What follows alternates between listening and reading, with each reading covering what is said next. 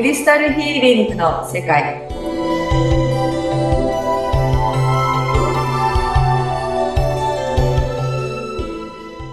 皆さんこんにちは。クリスタルヒーラーのみほです。インタビュアーの細井文江です。みほさん今日もよろしくお願いします。よろしくお願いします。はい、3回目ということでもうね年末ですよ。本当ですね。あっという間に年末ですね。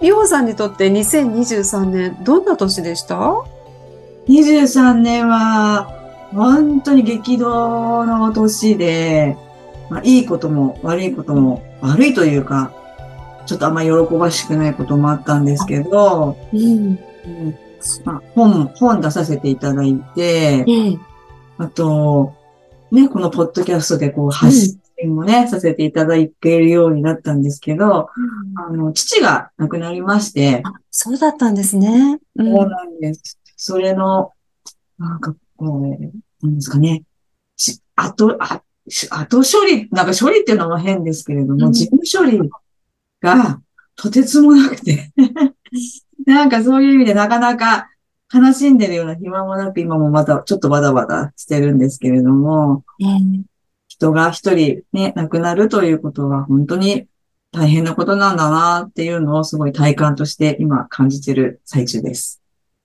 お父様ですしね。そうなんですよ。うんあのいろんなことがあった2023年だったということなんですけれどもね。あの、もう年末になってうんお仕事休んで、うんお家にいらっしゃる方も聞いていらっしゃると思うんですけれども、ねそんな方に何かメッセージみたいなのってありますか？あのー、ちょっと前回のね、収録をさせていただいた後にちょっと思ったことがありまして、ええ。あの自分を満たす、自分を先に幸せにするっていうことに対して、うん。こう罪悪感を感じる方がすごい多いなっていうのは常日頃感じていて、セッションなんかね、させていただいてても。罪悪感。うん。で、その罪悪感を感じながら自分に対して、こう自分に栄養を与えるっていうのは、なんか、ブレーキとアクセル両方すす踏んでるような感じで、効果が、効果というのも変ですけれども、ええちょっと、あの、もったいないエネルギーの使い方だなって思うんですよね。だから、罪悪感を感じなくていいんだよっていうのを、ちょっとお話できたらいいかなと思ったんです。罪悪感ってやっぱりいろいろな罪悪感がね、人ってあると思うんですけれども、うん例えば私だったら母親なので、うんお母さんだから子供のことを第一優先にしなきゃダメでしょとか、そういったことですかね。そうですね。それもあります。あの、これ飛行機にね、乗ったりすると、なんかじ、あ、こう、き気流？うん。おかし、なんかおかしく、おかしくというか気流のこう、アップダウンで、あの酸素マスクを置いてくるときに、初めにぜ絶対大人が先にやってくださいねって言うんですよね。うん。大人がやってから子供、近くの子供にっていう、やっぱ順番っていうのは、自分が最初なんですよね。だからそういうところから、でも、なんか自分を大事にしなきゃいけないっていうのもあると思うし、あと、やっぱね、じ大人がダメになっちゃったら子供助けられないですからね。うん。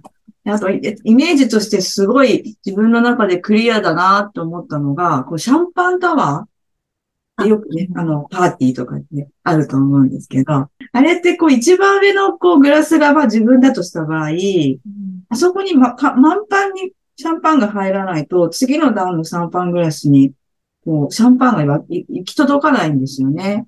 そうですね。はい。うん。だからそれが、その、シャンパンがこう自分を満たす、こう、豊かなエネルギーだとした場合、はじめに自分を満たさないと、次の段にスムーズに流れていかないっうん。うん。ていうふうなの話を誰かからちょっと伺ったんですけど、それを伺った時にすごいなんかこう、イメージがわ、す目の前にポンと湧いて、わかりやすかったんですよね。だからちょっとそういう、まあ人のからこう受け売りなんですけれども、もう一度なんかそういうのをお伝えしたいかなと思って、あの、ポンと浮かんだテーマでしたね。うん。ですね。やっぱり自分を第一優先にできなくって、いいのかな？いいのかなって思いながら生きづらさを感じている人っていうのは多いんでしょうか？多い、多いですね。で、特に、セッションを受けてくれる方っていうのは、ちょっと生きづらさっていうのを抱えてる。まあ何も問題なければそのセッションなんでね、受けようとも思わないと思うんですよね。ちょっとこう、何か自分の中でしっくりこないものがあるから、どうにかしたいと思っていらっしゃると思うので、うん、そういうことはやっぱりその罪悪感っていうのを抱えている方は多いですね。うん、うん自分が先に幸せになっちゃいけないとかね。こっちでこう悩んでる方がいるのに自分が楽しんじゃいけないとか。そういうのは結構ありますね。うん、なんか肩の力を抜いて、うん、自分が主語でもいいんですね。私はどうしたいの？って自分に聞いてあげても。うん。そう思います。こう自分が楽しければ、その楽しい波動をみんなにこう分けてあげることができる。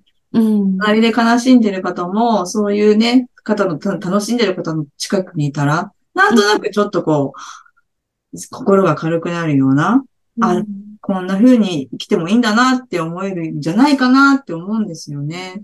うん、同じ状況であっても。うん。